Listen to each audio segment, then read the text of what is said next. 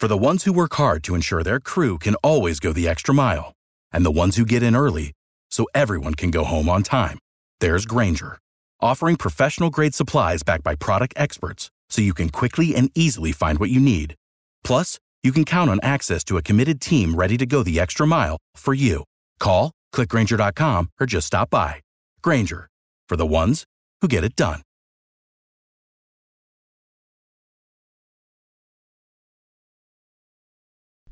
The NBA and college basketball are back, and the NFL and college football playoffs are right around the corner. With all these sports going on, there are plenty of bets to lock in. So if you're thinking about picking the Lakers to repeat their NBA championship, hopefully not if you're a listener to this podcast, or someone to upset Pat Mahomes and the Chiefs, you need to go to betonline.ag. Or if you want to place a bet for the Clips to redeem themselves, go ahead and do that as well. From game spreads and totals to team, player, and coaching props, BetOnline gives you more options to wager than any place online. And there's the online casino as well, it never closes. So head to betonline.ag today and take advantage of all the great sign up bonuses. Again, that's betonline.ag and sign up today. BetOnline, your online sportsbooks experts.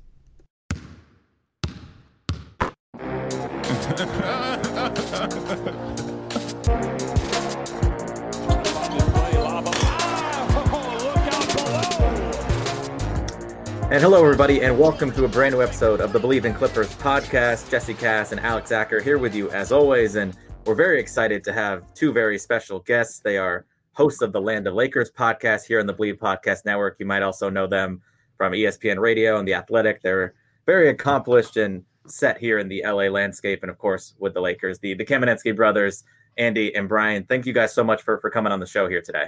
Uh, my Thanks only my only issue with that introduction is the use of set and accomplished, but otherwise, thank you very much. it felt felt perfectly on the nose. I would have preferred esteemed. Um, that, I mean, that's a good one. Revered. I, I think those are other I mean, words. I'm also a little upset, Jesse, that you didn't introduce either one of us as doctor. I mean, that, that, that's the thing now, and I mean the fact that neither one of us has a doctorate, uh, as we, as we've learned, it doesn't really matter. So a little we can throw it on there uh, whenever you guys like. Uh, Dr. Kamenetsky, you also, uh, you guys, I have to mention as well, have just like we know the Morris brothers have the joint bank account. You guys have maybe the best joint Twitter account in the world, which is very rare. So I think that's something. Yeah, I was about to say that, that you're, it's like at, at worst we have like the third best because there, there aren't that many. Um, yeah, yeah. one of the only. Yeah, but um, as we, as we get started here today, we know that you know, when I was on your guys' show, we were kind of breaking down the preseason where the the Clippers, frankly, looked pretty bad, and we were looking forward to this opening of the regular season. Uh, Clippers with a 116-109 win in the opener. Uh, just the first question off, what was your impressions of the game? And it was ring night for the Lakers, just the whole night uh, from your side of things, from from seeing the game and and obviously the results uh, in Game One. Um, I guess to begin, the, the ring ceremony was incredible. I, I, I, thought the Lakers did such a great job of personalizing it and leaning into the the realities of the pandemic and actually using it in certain ways to I think really make it even more memorable. The the bringing out of frontline workers to virtually present the rings to certain assistant coaches, and then Frank Vogel, Rob Pelinka, and all the players getting their rings virtually presented to them by family members. It, it, was incredibly touching. I mean, you you could see how much this affected all the different players involved.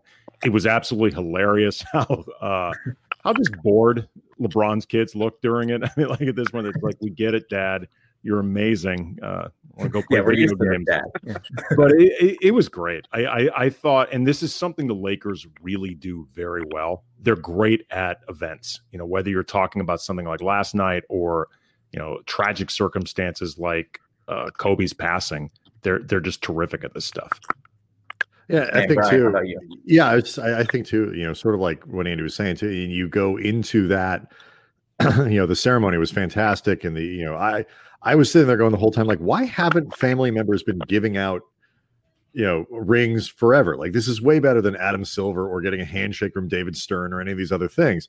And so th- that was part of it. Um, it's another long line in like the you know the NBA during the the draft. I was like, draft should always be held at home, like so I can see these people with their families and how much it means for players to get drafted and how life changing it can be for so many families. But the other thing is too, in terms of the practical impact on the game, I do think it had a little bit to do with how the Lakers came out in the first quarter, and the Clippers outscored them, I think, by twenty. Um, it was you know it was an incredibly lopsided uh, first twelve minutes. The Lakers couldn't hit a shot. Um, they turned the ball over a lot. I, I, think those two things are probably somewhat related. Um, and so, you know, the next time they play, you'll get a, a maybe a cleaner feel for it. But um, I mean, I, I, don't know. You guys think like it? It was a game that reminded me a lot about like the games last year, which were generally very competitive. Um, you know, with with runs on both sides. it took the Lakers a couple opportunities before they were able to beat the Clippers last year. Um, I mean, not a whole lot about last night surprised me, to be honest. Yeah, and, and Andy, we were talking a little bit before we started the show, but uh, I guess from the Clippers side of things, it was encouraging for them to to see them kind of put it together. Obviously, you don't put a ton of stock into preseason basketball, but for whatever reason, uh, it was a little slightly concerning that they didn't look good at all in any of their preseason games. And we saw at least, you know, the start of the first quarter, obviously carrying it through to the end of the fourth quarter, uh, kind of what we would expect from a team this talented to for them to look more like themselves uh, in the actual first regular season game. Yeah, I remember we talked about this when you were on our podcast uh, like a week or so ago, Jesse. Just yeah. the lack of urgency that seemed to be there for the Clippers, especially considering everything that they went through last season, which was fairly disjointed. And there's been a lot of reporting about the issues that went on all season. And then you know the way they really came up short and disappointed in the bubble i i wasn't as i wasn't really as curious or paying as close attention about the way the clippers played as how they played and it turns out in both cases it was actually really strong but i i had been more curious just about like okay what type of tone are the clippers potentially setting for this season just given the way they they were fairly lethargic, I thought, during the preseason. And, and if you're a Clipper fan, this was a really, really good sign. Also, it's very clear Paul George, he looks at his mentions. I, I think he was tired of the Twitter jokes.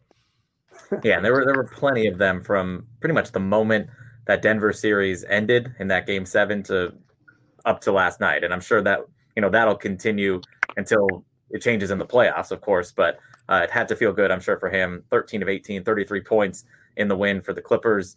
Uh, Alex, what was your impressions of the ball game? Uh, we know, you know, as we talked about last week, the beginning of the season, first couple games doesn't necessarily mean anything. We're always going to overreact to it, but uh, your impressions of just the game and if it means anything for for either team. No, I, I actually felt that you know, uh, out of everybody, Paul George did have a chip on his shoulder. Um, I knew a fact that he would, you know what I mean, because the jokes were on him, you know, the eggs on him from that standpoint. But it, it showed from that um, that Paul George was ready to play from that jump, uh, from the tip off. I think the biggest thing of it all though was that um, you know the Lakers are in in Hawaii. They were really relaxed. They got their rings. They were comfortable, and um, the Clippers are trying to get to where they're at. You know, so they don't have no time to waste, and they want to show that you know that they were here, and this is the perfect example to make their statement right then and there. So they took advantage of it for sure. And I think the last podcast we had, you know, we we had that if the Clippers are going to win, and I was kind of um, 100% in on them winning this game because they they definitely needed to show that they wanted to win and get over that hump that they've been setting for you know X amount of years with the Clipper history. Yeah, and there's obviously so much I don't know weight, I guess if that's the right word for how the season ended last year. Of course, you have a coaching change, you have some big roster moves. It's just a lot for them to kind of release from a really terrible ending to last season to now. So it was, yeah. it was nice to see them respond like that. Uh, Andy and Brian from the Lakers side of things. I know we talked about last week that uh, on the Lakers side, they dominated the regular season last year. And of course, they lost the opener mm-hmm. last year and then went on to really go on a run. Lost it to, lost it to the Clippers. It's worth noting, yeah. Uh, yeah. What do you expect from them this year, knowing they have some new pieces, some older guys? Uh, obviously, LeBron and AD coming off the the shortest offseason in history. What are your expectations for how they approach the regular season? You know, it's it's funny. Andy and I were were having this kind of a, a mini debate about this on the last couple uh, episodes of our podcast, like trying to figure out exactly how much of an adjustment uh, and how much kind of uh, time it's going to take for the Lakers to to work with the new group that they have. Um, I, I am of the opinion that it's it, like where last year we thought it was going to take 20 games before we sort of knew what they were, and then you look up, they lose the opener to the Clippers and they win something like you know 23 of their next 25 games, something like that. Mm-hmm. Um, and this year, though, I actually think we're going to get what we thought we were going to get last year because they're going to have to be very careful with LeBron's minutes because uh, you know same with AD. You know, Schroeder is a very different kind of point guard. Whether he's you know starts for now, whether he ends up coming off the bench, he's going to play a lot with LeBron and and Davis. And figuring out that dynamic is going to take a little time. I think defensively, we saw it last night. Like Marc Gasol is is just a different center in the 12 minutes that he played, picked up five fouls. But in, in the in the he's a different deal than Dwight Howard and JaVale McGee. They don't have that shot blocking rim protection that they used to have. So all of these little things, you kind of put it together. And like you say, Jesse, very little off season, and you have to be very conscious of everybody's health. I don't think they're going to lose a lot of games. I think 20, 25 games in, they'll still be well, well, well over 500.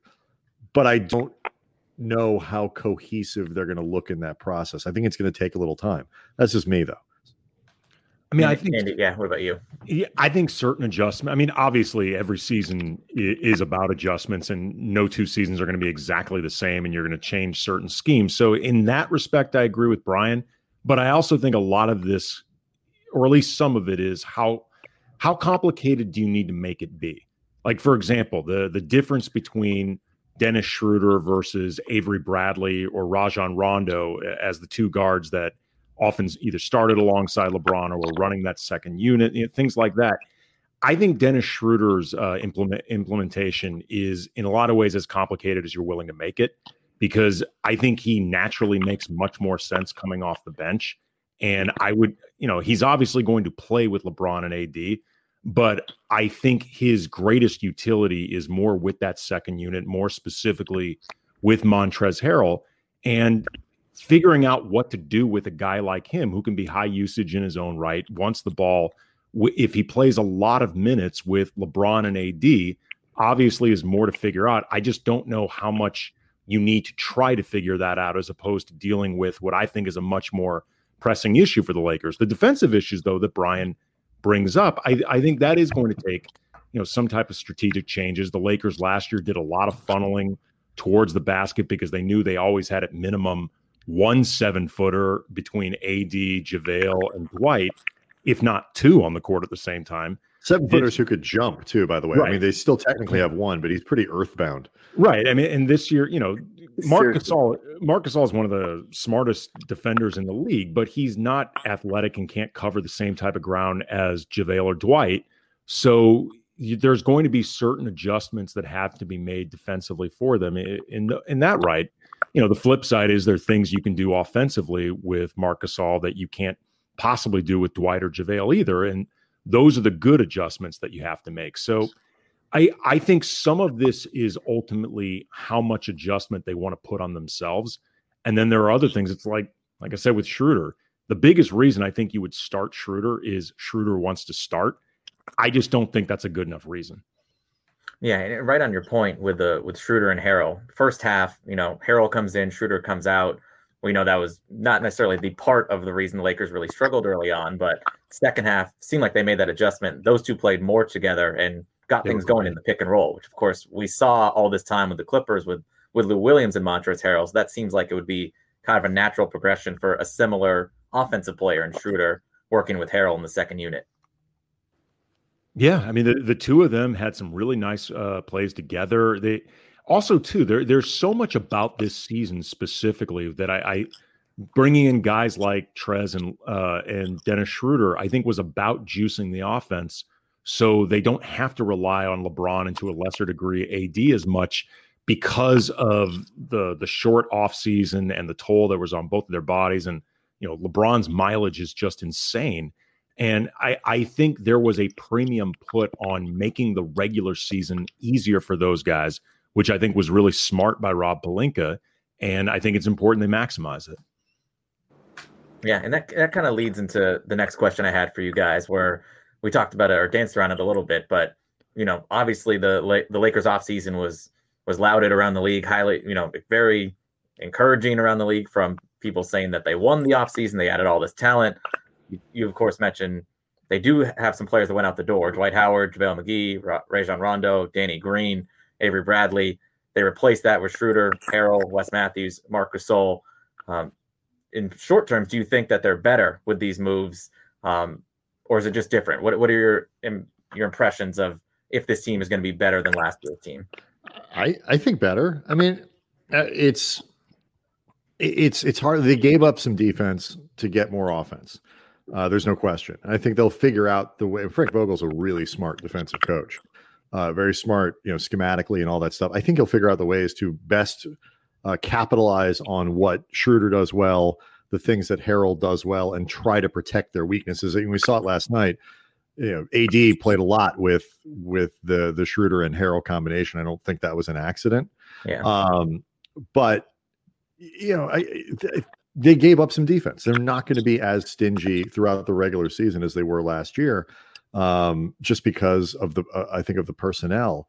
And I think we saw it a little bit. You know, the Clippers did a good job taking advantage of of Gasol's lack of mobility in the starting lineup with Ibaka, you know, making him come out of the basket. It was clear he wasn't comfortable. Um, but I, I think overall they're better. They added a lot of talent, and he he is you know Schroeder and Harrell are significantly better than the players that they're replacing. And ultimately, I think in this league, when you add talent and you have a good framework around it, and between LeBron, AD, and that coaching staff, they do. I think when you add more talent, you ultimately end up better, and that's what the Lakers did. And and Alex, I'm curious of your thoughts. Of course, we primarily cover the Clippers here, but on the question of the Lakers and what you saw from them last night and what you think of them going forward, um, do you see them being a better team? And kind of the same question: uh, Do you think the additions of Schroeder and Harrell make them better than losing Rondo in, in the supporting cast? Well, I think I think that uh, Schroeder is kind of like a, a, hybrid of both of those guys. You know what I mean? His his his athleticism, his his tenacity as far as offense.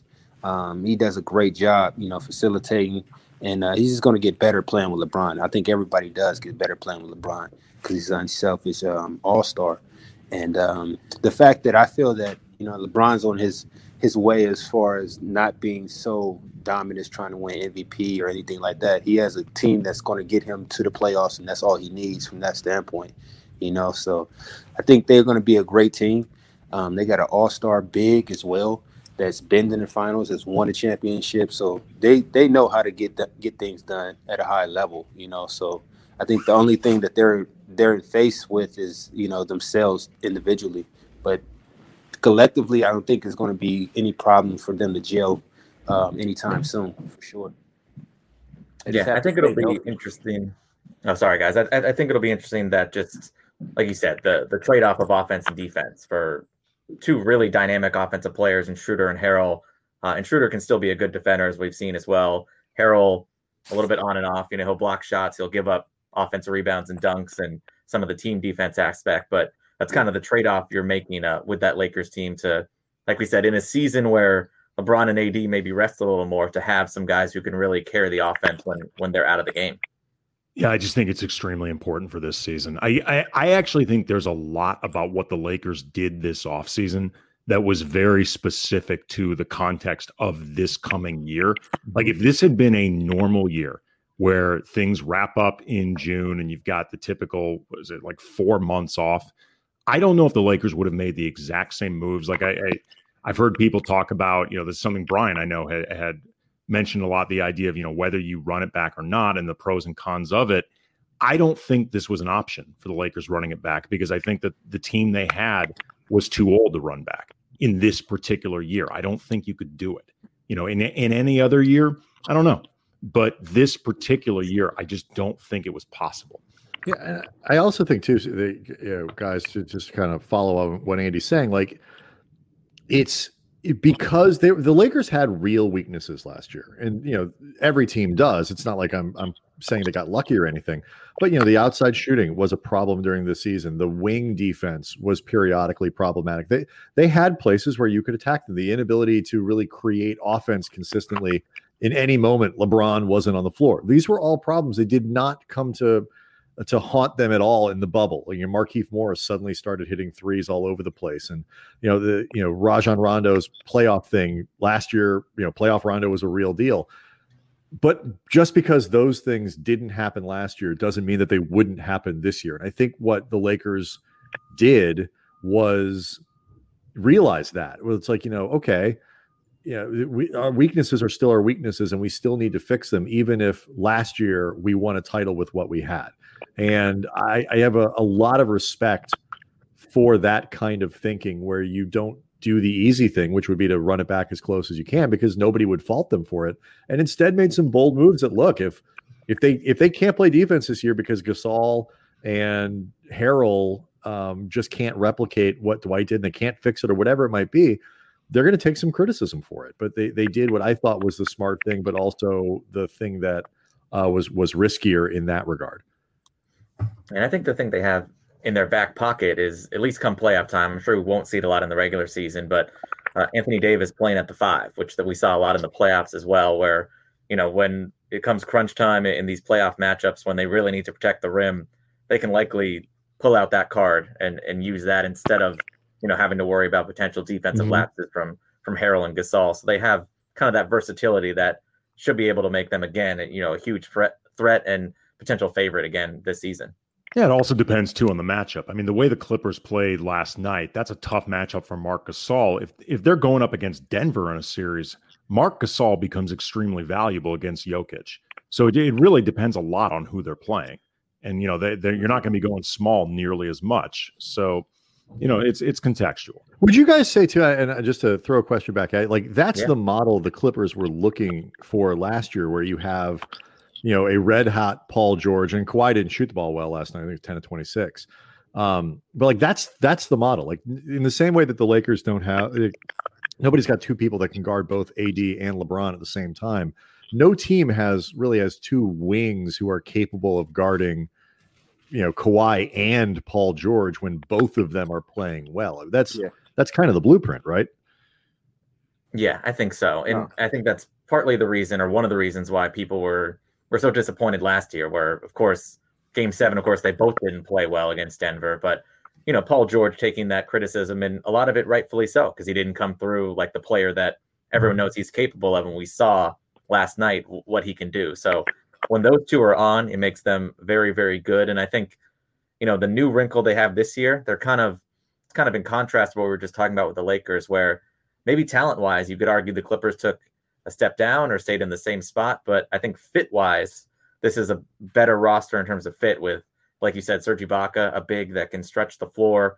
Um, Nicolas Batum, he only made one shot, but he had six rebounds and six assists as another ball handler. And we know he'll be coming off the bench when Marcus Morris comes back. So, you know, losing Harrell and JaMychal Green is big, but I think the moves they made helped fit the roster better around those two guys in Kawhi Leonard and Paul George and should theoretically make them a little bit stronger as a team overall. And and we'll see how Ty Lue implements that. But I liked what I saw. You know, they shot 43 point attempts, which was they did about half the time last year, and they were very effective when they shot more three pointers. So I think that was a point of emphasis. And I think Clipper fans were also happy that Ivica Zubac, who I know you guys know well, got extended run, which was a big issue with with Doc Rivers last year. And of course, Harrell was on the team and took a lot of those minutes. But Zubac played, I think, his longest stretch of consecutive minutes in his career last night from middle of the third to near the end of the fourth quarter. And Clipper fans have been waiting to see that for a while. So I think all of those things combined are potential positives for them moving forward.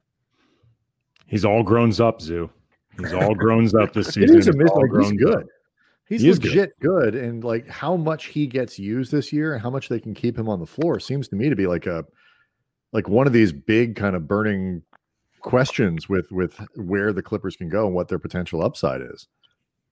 Yeah, he had, you know, he didn't start, of course, last night. They've been going with Ibaka, or they're going to go with Ibaka as the starter, seemingly for the foreseeable future. But he played six more minutes than Ibaka. 27 minutes was a plus 17 in his time on the floor. So I think, like you said, he's not the flashiest, flashiest of players, but he's always very effective. And like you said, if he can stay on the floor and out of foul trouble, that's a, a big force for them, especially now that he'll kind of be in a lot of those roles that we saw Harrell in last year, with him and Lou Williams kind of working in tandem in the second unit.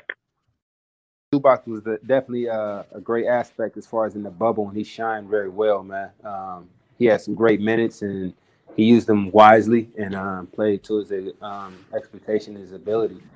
Uh, I love Zubac because he doesn't make he doesn't make too many mistakes. You know, when he's on the court, you know what you're going to get out of him, and um, it just shows from that standpoint. And the teams can rely on him for sure. I mean, I'm curious for you guys. I know I just mentioned a little bit, but uh, the Clippers, of course, made some moves, losing Harrell and Green, getting Ibaka and, and Nick Batum into the lineup. Um, do you think that they got better? Kind of the same question about the Lakers, but or are they the same? Are they worse? What, what are your expectations for them this season? Uh, you know, first game out the window or not? Uh, just what you see for them going forward. Better on the season or better against the Lakers specifically? I mean, we'll start. We'll go with both. We'll start. the, the, the answers to those things are kind of the same, like in terms of where the true. season goes. I mean, that's who's standing in front of them, no matter what. So I guess yeah, it goes hand in hand. I guess in the grand scheme of things, it is the same question. I I think they got. I think to some degree, how much better the Clippers are this season depends on how much better they want to be, and you know their willingness to put all the tensions that were a problem for them last year to the side and, reach that that common goal because I think what got in their way more than anything else for them was themselves. And if that's not the case this year, I, I, firmly believe they're going to be a really good team. They've got a lot of talent, and specifically, you know, they're built to make life difficult for LeBron. Like they they've got a lot of different wings and options that you can throw at LeBron to try to make life harder. Whether you're talking about Kawhi, Paul George, now Nick Batum, Marcus Morris when he's healthy. Even a guy like Patrick Beverley can be pesky. Serge Ibaka is someone you can put on him. And, you know, you're obviously not going to shut down LeBron because that just doesn't really happen.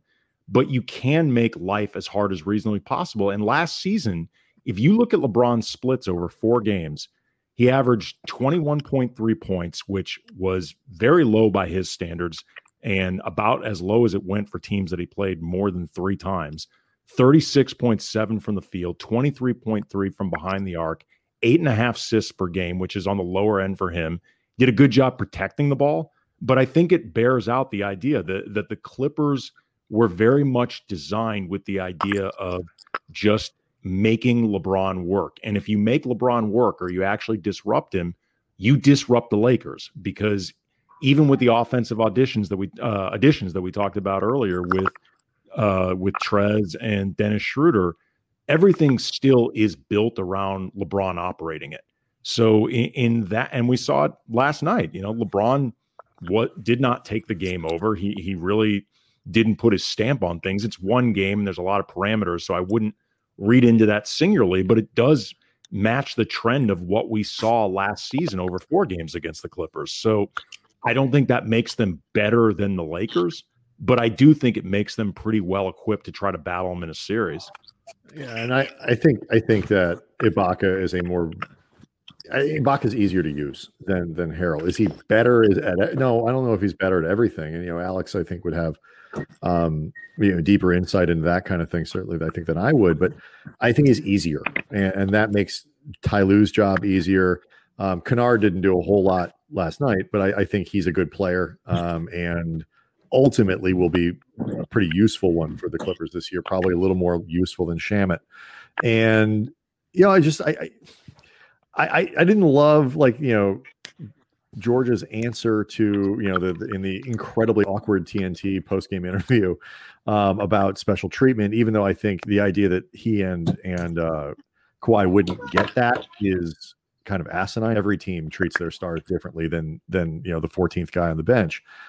And I do sort of wonder if it still matters that both of their uh, franchise guys aren't particularly good at leading the the media stuff and being out front, all that sort of front facing stuff that that can that can build up and become problematic over the course of a season. Kawhi's not great at it. George isn't great at it. And so it does make you wonder like who is going to be the person, you know, Andy pointed this out last night. We were talking about this on our uh, on our our podcast. Um, Ibaka is pretty good. So guys like that around Ty Lue's good. And so they have to answer some of those cultural questions. But last year's humiliation has got to be, you know, first and foremost in their minds. I think that that allows them to put a lot behind them And from a schematic standpoint, it seems like the big change they made, which is adding Ibaka, works better for them, and that makes them better. Yeah, and I think I think Paul George's answer, like you said, uh, one thing that I found interesting in there was he did say we don't have that issue on this year's team, which I think is a veiled shot or not, maybe not veiled at at Harrell, who I think was probably part of. I was going to say intent, he but. might have actually just answered the question by saying Trez can go bleep himself. I mean, like in all honesty, it, it felt like that really was his answer. Yeah. And if nothing else, that would have been a smoother answer than the one he gave it. But like Alex, as the one person who's actually played, eh, you know, in the NBA and been a part of this type of locker room, like how much does how much does that special treatment that stars get actually matter? Is it is it dependent on who the star is and what else they do? Oh, for sure. It's a it's a high, it's a high, high, high voltage of star power goes down to you know the the starting five, the pros. You know, it's a it's a player's game from that standpoint. You know, so um, they have the they have the the voice of every single body that uh, that comes across them. The GM listens to things, for instance, for like um, James Harden. You know what I mean? What he's doing right now. You know, to go off topic of, of everything, but he's he, he's controlling every single aspect of the Houston Rockets. You know, so they they are really um, big on on star power as far as the players wise. I mean, yeah, we don't know how well that one will work out. We know the, the Rockets are kind of uh, in tatters over there. Uh, obviously, they might only have seven or eight players available due to the first kind of significant coronavirus, at least scare within the league. So that's that's kind of the, I guess, the underlying underlying subtext of this season. Of course, is a different season. No fans dealing with the coronavirus and travel for the teams. Uh, that'll be a really interesting thing to see, and from multiple aspects. One of them that I wanted to ask you guys about was the no fans. Of course, now in big arenas rather than in the bubble and the the smaller setup they had there at Disney. How much do you think that plays a factor? And I guess time will tell. But do any teams gain an advantage from that? Do any teams handle it worse or miss their home crowd the most? What do you see from battling, you know, COVID and, and dealing with this season with no fans? I I think you know the teams like the Clippers, I think, get a lot. I mean, Clippers fans, it's a loud building, you know, against any team that isn't the Lakers, where Lakers fans suck up, you know, half the seats. You know, that's a loud building, and it's it's a good. I mean, I there most teams benefit from having their home fans. I think the less experience you have, the more it matters. You know, a team like Denver would benefit from playing home games in the playoffs on their home floor. Granted, they might also suffer um, for playing in front of another team's fans. So I, I you know, the Lakers, it doesn't matter. Um, clearly, I think they showed that more veteran teams like the Clippers probably doesn't matter. I think it helps them. It's nice to have a good home crowd, but you know, Milwaukee probably benefits. Um, you know, just it, it matters a little bit more, I think, to be able to lean on your home crowd, particularly if you have home court advantage for a game seven or something like that. Port teams like you know where the atmosphere can really make a big difference and your team whether it's the stars or the supporting cast um, isn't maybe as seasoned or as experienced in playing in a, in a hostile building um, in in such a pressure packed way um, but you know denver utah teams like that will get the advantage at least of being in their building with the you know the altitude stuff like that will help yeah. them it's a kind of a compressed schedule that will help them a little bit um, I don't I don't think ultimately it'll make that big a difference, to be honest. You know, it's funny. I agree with Brian that in the grand scheme of things, it, it won't make a difference. Like in terms of wins and losses, I, I think over the course of 72 games. But LeBron, who is as been there, done that as any player in the league, if not more, he's talked a lot about how much he misses the fans and, and what the fans bring to him and how much he doesn't enjoy playing without them. So I don't think it's holding him back at all. I mean, the Lakers, by definition, showed they can win a championship without their fans there. But it, it is something that they notice. And, and the games. Oh, I yeah, I don't mean to say it, it oh, doesn't yeah. matter at all, but I just don't think it affects their performance. Right, They'd all right. prefer to play in front of fans. It's weird not to. Right. I, I think it's something that they they tangibly they tangibly notice, and it's something they don't get to feed off. It all gets equalized by the fact that you know, other than I think it's seven buildings this year, they're they're all going to be in the same boat. And even though those arenas are going to be, you know, at nowhere close to capacity, and you know, with a crowd, with a crowd at that size, I I don't even know if the fans play a factor. I think in some ways it's going to feel more awkward and weird than like like like you've got this uh, crowd of people cheering you on. But it, it is interesting though, just like how much LeBron specifically has been saying, I really want these fans back. Like I, I'm really don't enjoy, you know, and I don't blame him. Like if he's really used to putting on a show, and I think LeBron really relishes uh, th- that showmanship element, and I think he considers it like a responsibility. Like this is what you're supposed to be doing as an NBA superstar. Kobe was a lot like that. You know, th- th- that was something Kobe saw as a real responsibility that he carried a- as a face of the league.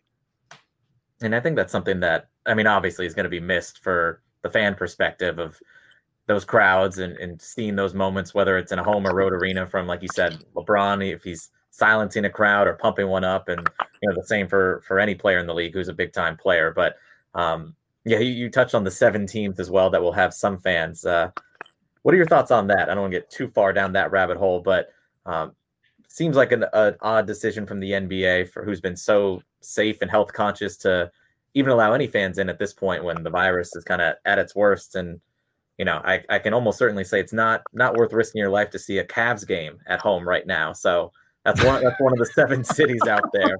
Uh, what, are your thoughts on on just that decision from the NBA? I mean, I thought John Hollinger at the Athletic summed it up really well when he retweeted. Um, I don't remember who put out the the news about seven arenas allowing it, and he said it feels like about seven too many. Um, that that's basically how I feel. It just we've gone this far, and this year it's not in the bubble. And you know the NBA can really pat themselves on the back rightly for the way the bubble uh, was executed. That it was phenomenal. I wouldn't do anything that unnecessarily makes it already harder than it's going to be.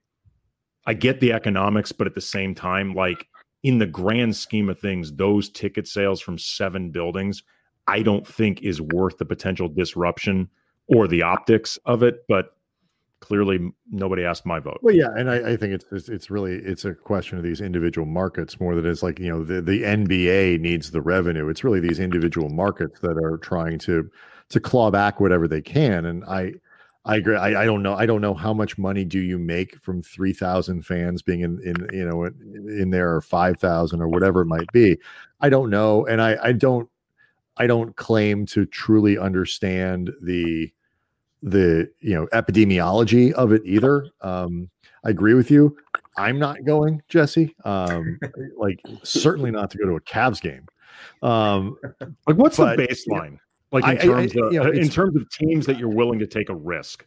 Like like how good do you have? Well, you got to at least you have to at least be able to. What is it, what you have to at least be able to make the play in game. I mean, I, yeah, I would go as far as it has to be one of the top five teams in the league. At least if you're if you're going right. to take that risk, you got to have LeBron on the floor, Kawhi or Lillard, or you know one of the top players in the league to really get you to to get out there and put yourself at risk. Yeah, and Alex, I mean, the uh, Alex just you know was making the point too. It's like it's it's season ticket holders, and you're trying to pay off those those people. Uh, but I would say you have to to answer Andy's. I, would say you have to at least be able to make the play in games. Yeah, like if you can't be in the top ten, I'm not showing up during the epidemic uh, to your games. That's that's my baseline. yeah, maybe uh, just like we saw, certain teams didn't make the bubble. Only maybe you have to have a certain record to have fans in the building. Maybe that's the next step. That, that's actually a great idea. Like they'll open it up for fans, but you have to wait at least a month so so teams can determine themselves worthy of having fans there. Like if the Cavs are as bad as everybody suspects they'll be, it doesn't matter what they're willing to do. You have not earned the right to put fans in the building and therefore make it exponentially less safe. Like you, you got to earn that right. I think, hey, we just figured it out right here. That's four guys. So you can you can add you can add 100 fans for every win. there you go. That's, we'll, we'll send it. Send the league office a letter. Uh, let's swing back around to uh to the Clippers and Lakers in particular. Uh, I know we talked about it a little bit on on your podcast, the Land of Lakers podcast, which you guys, of course, can find here on the Believe Podcast Network. Um, but biggest strengths, I know we talked about what the Clippers' biggest strengths were versus the Lakers. We'll go vice versa for you guys, since you obviously cover the Lakers. What are the Lakers' biggest strengths against the Clippers, and what may be their biggest weaknesses?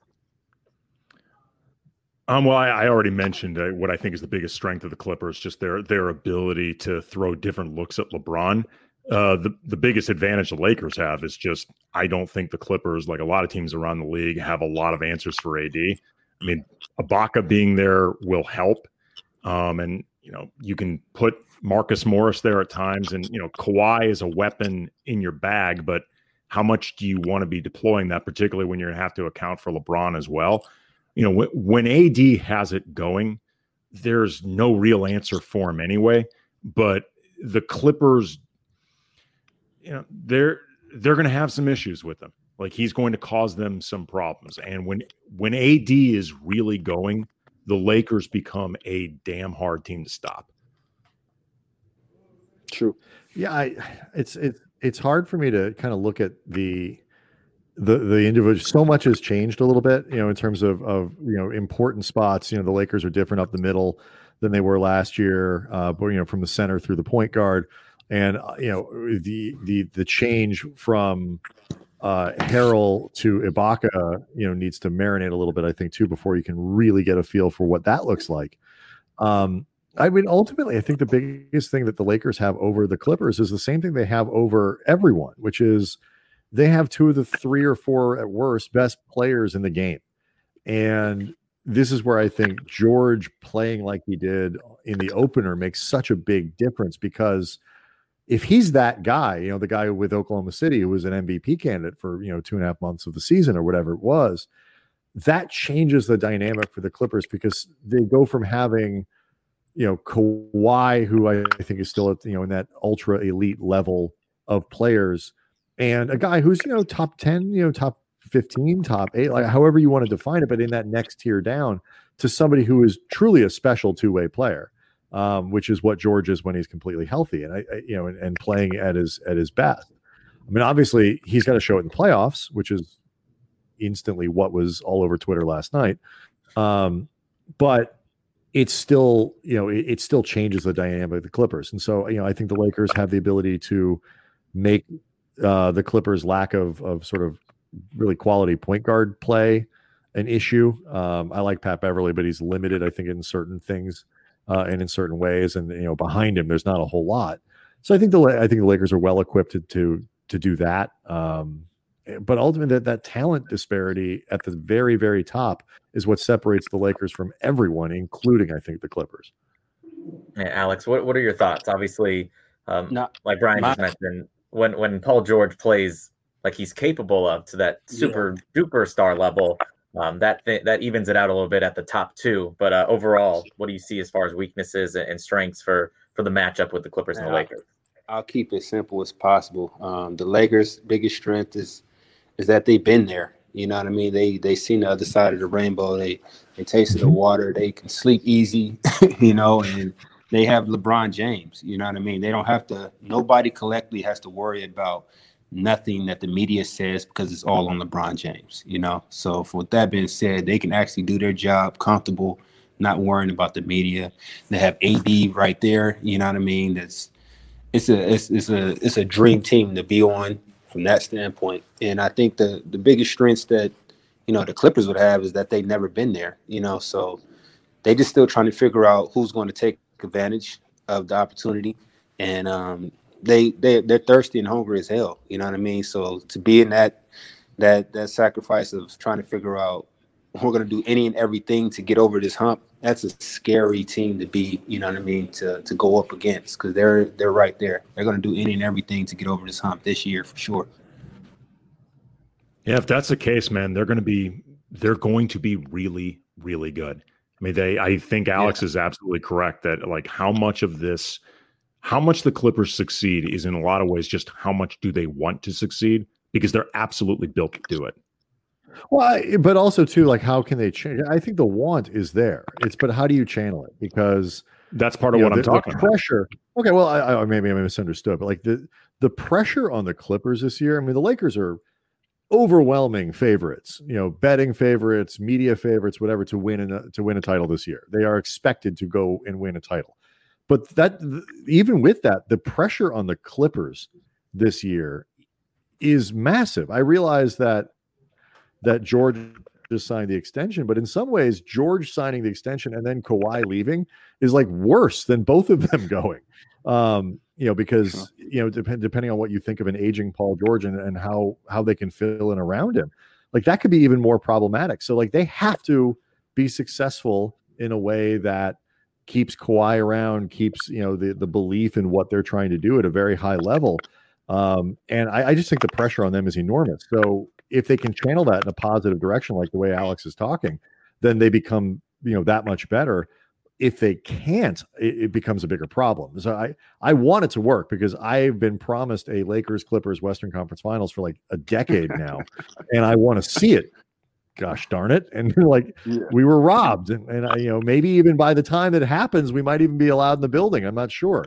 Um, like it actually could be a legitimate hallway series. And they're going to hold it we all it.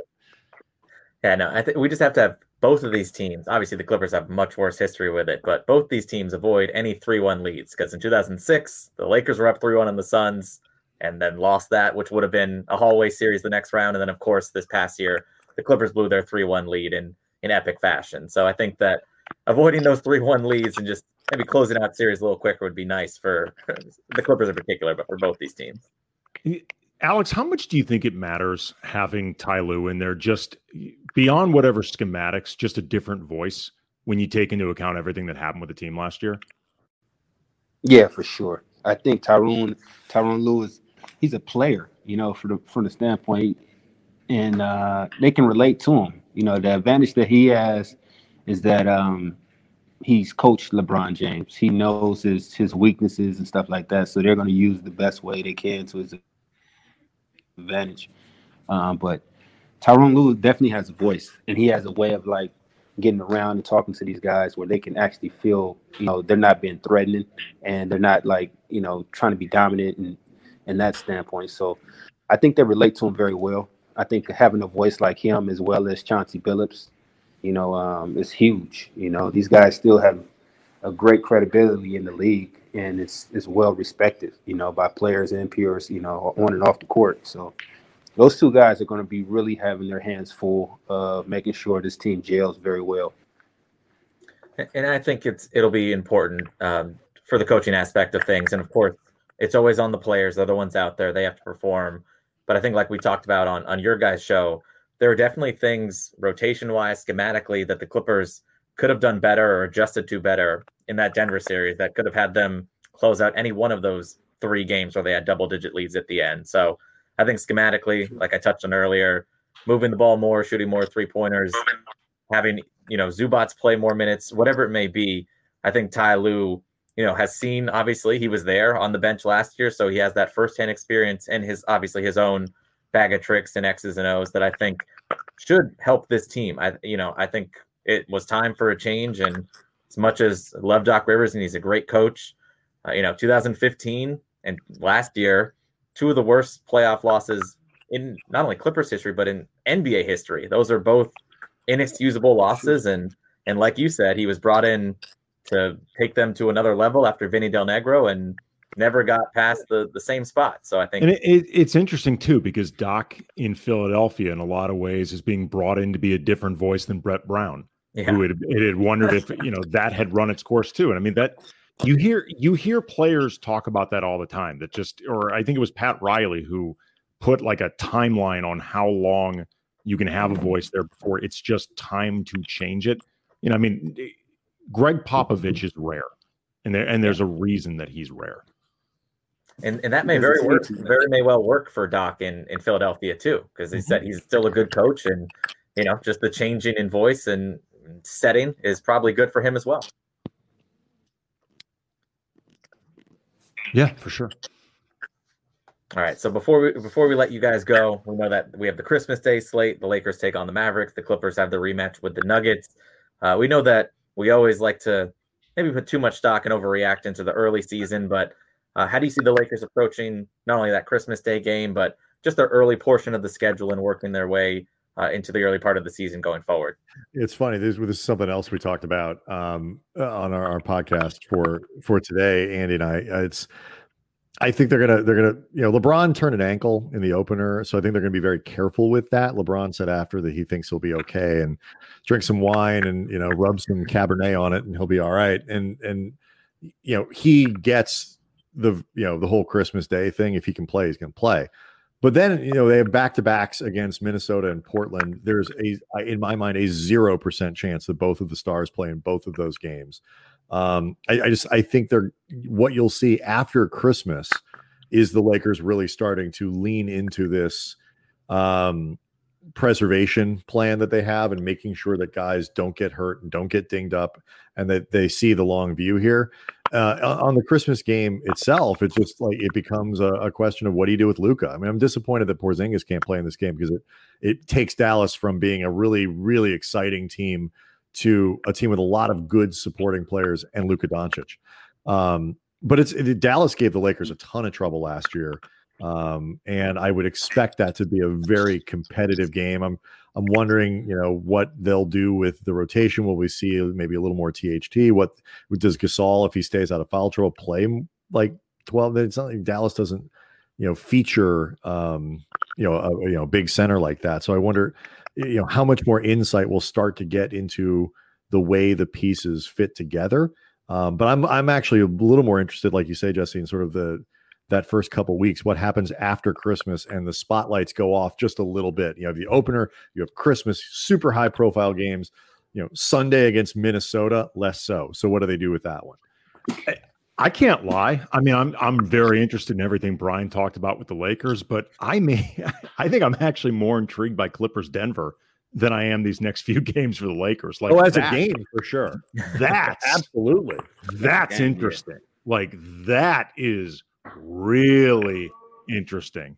And I, I I gained not that I you know disrespected them before, but I really gained a lot of respect for Denver over the course of, of that bubble. Like, I mean, they they really, I think, just they played their guts out and they brought everything they possibly had as a collective to the absolute surface and maximized the most. Like that interview Jamal Murray um, did after one of those wins, uh, you know, where he talked about the shoes that he was wearing in honor of George Floyd and Breonna Taylor and just what that moment meant to him and you know just what that moment meant in the moment we were experiencing literally worldwide. Like though those are exceptionally memorable and, and, that team i think is really good at just getting the most out of themselves. They're going to have will barton back this year who became easy to forget wasn't even a part of things. You know if if michael porter jr is even just competent defensively or just not somebody that you have to worry about covering as much that team's going to be really really dangerous this year, especially now that they, they you know they've seen themselves accomplish a lot, and, and, there's a lot of confidence that comes from that. And, and that Denver ceiling is high, as you said. If, if yeah. Murray is that player that he was in the bubble, that's another superstar with Jokic. And you know they did lose Jerami Grant, but they got JaMychal Green. You mentioned Porter and Barton. Uh, JaMychal Green's a potential good, to grow. JaMychal Green's a good pickup for Denver. He's a, he, that, that would hurt for the Clippers for sure. Uh, yeah. He was a tough, he's a tough player and really underrated, great shooter but and rebounder. Because I didn't, I didn't like a lot of people didn't think Montrezl Harrell was even a possibility for the Lakers. JaMychal Green was somebody that I was hoping the the Lakers would take a look at. Yeah, he's a as I said, he'll he'll be missed for for the Clippers for a lot of reasons, but he's a he's a very nice pickup for Denver, and he'll do a great job there. So for a lot of reasons, as you said, that game is exciting. Yeah. Um, we're, we're going to look forward to it all. Uh, Andy Kamenetzky and Brian Kamenetzky, they host the Land of Lakers podcast here on the Believe Podcast Network. Uh, they do an amazing job covering the Lakers and, and the NBA as a whole. So, uh, really an honor to have you guys on and, and really fun to talk about uh, some basketball. And we'll obviously look forward to hopefully a you know a safe and exciting season. Yeah, appreciate you guys having us on, man. Thank you. Thanks a lot. Sure, appreciate you guys joining. So that is going to do it for this week's edition of the Believe in Clippers podcast. Huge thanks again to our guests, the Kamenetzky brothers, Andy and Brian. You can hear them, of course, right here on the Believe Podcast Network on the Land of Lakers podcast. They do an amazing job, and they're, of course, as I mentioned at the beginning of the show, they've been on ESPN Radio. They've been all over the place. They're great guys, and we really appreciate them coming on the show here today. So, of course, the, the Clippers get their victory on opening night. We'll see if they can carry forward that momentum. It was a 116 109 win over the Lakers.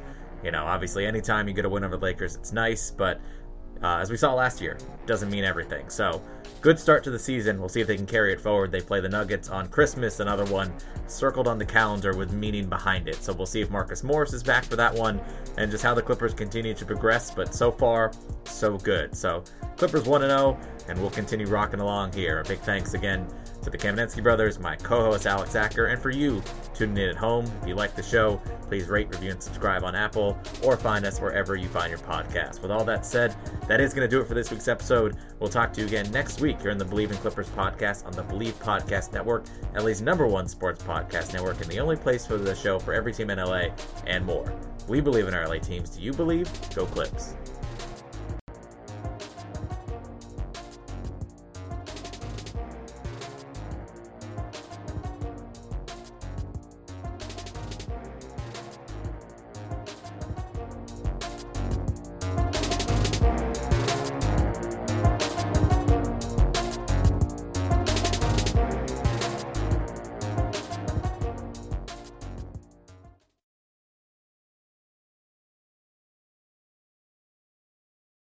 Without the ones like you, who work tirelessly to keep things running, everything would suddenly stop.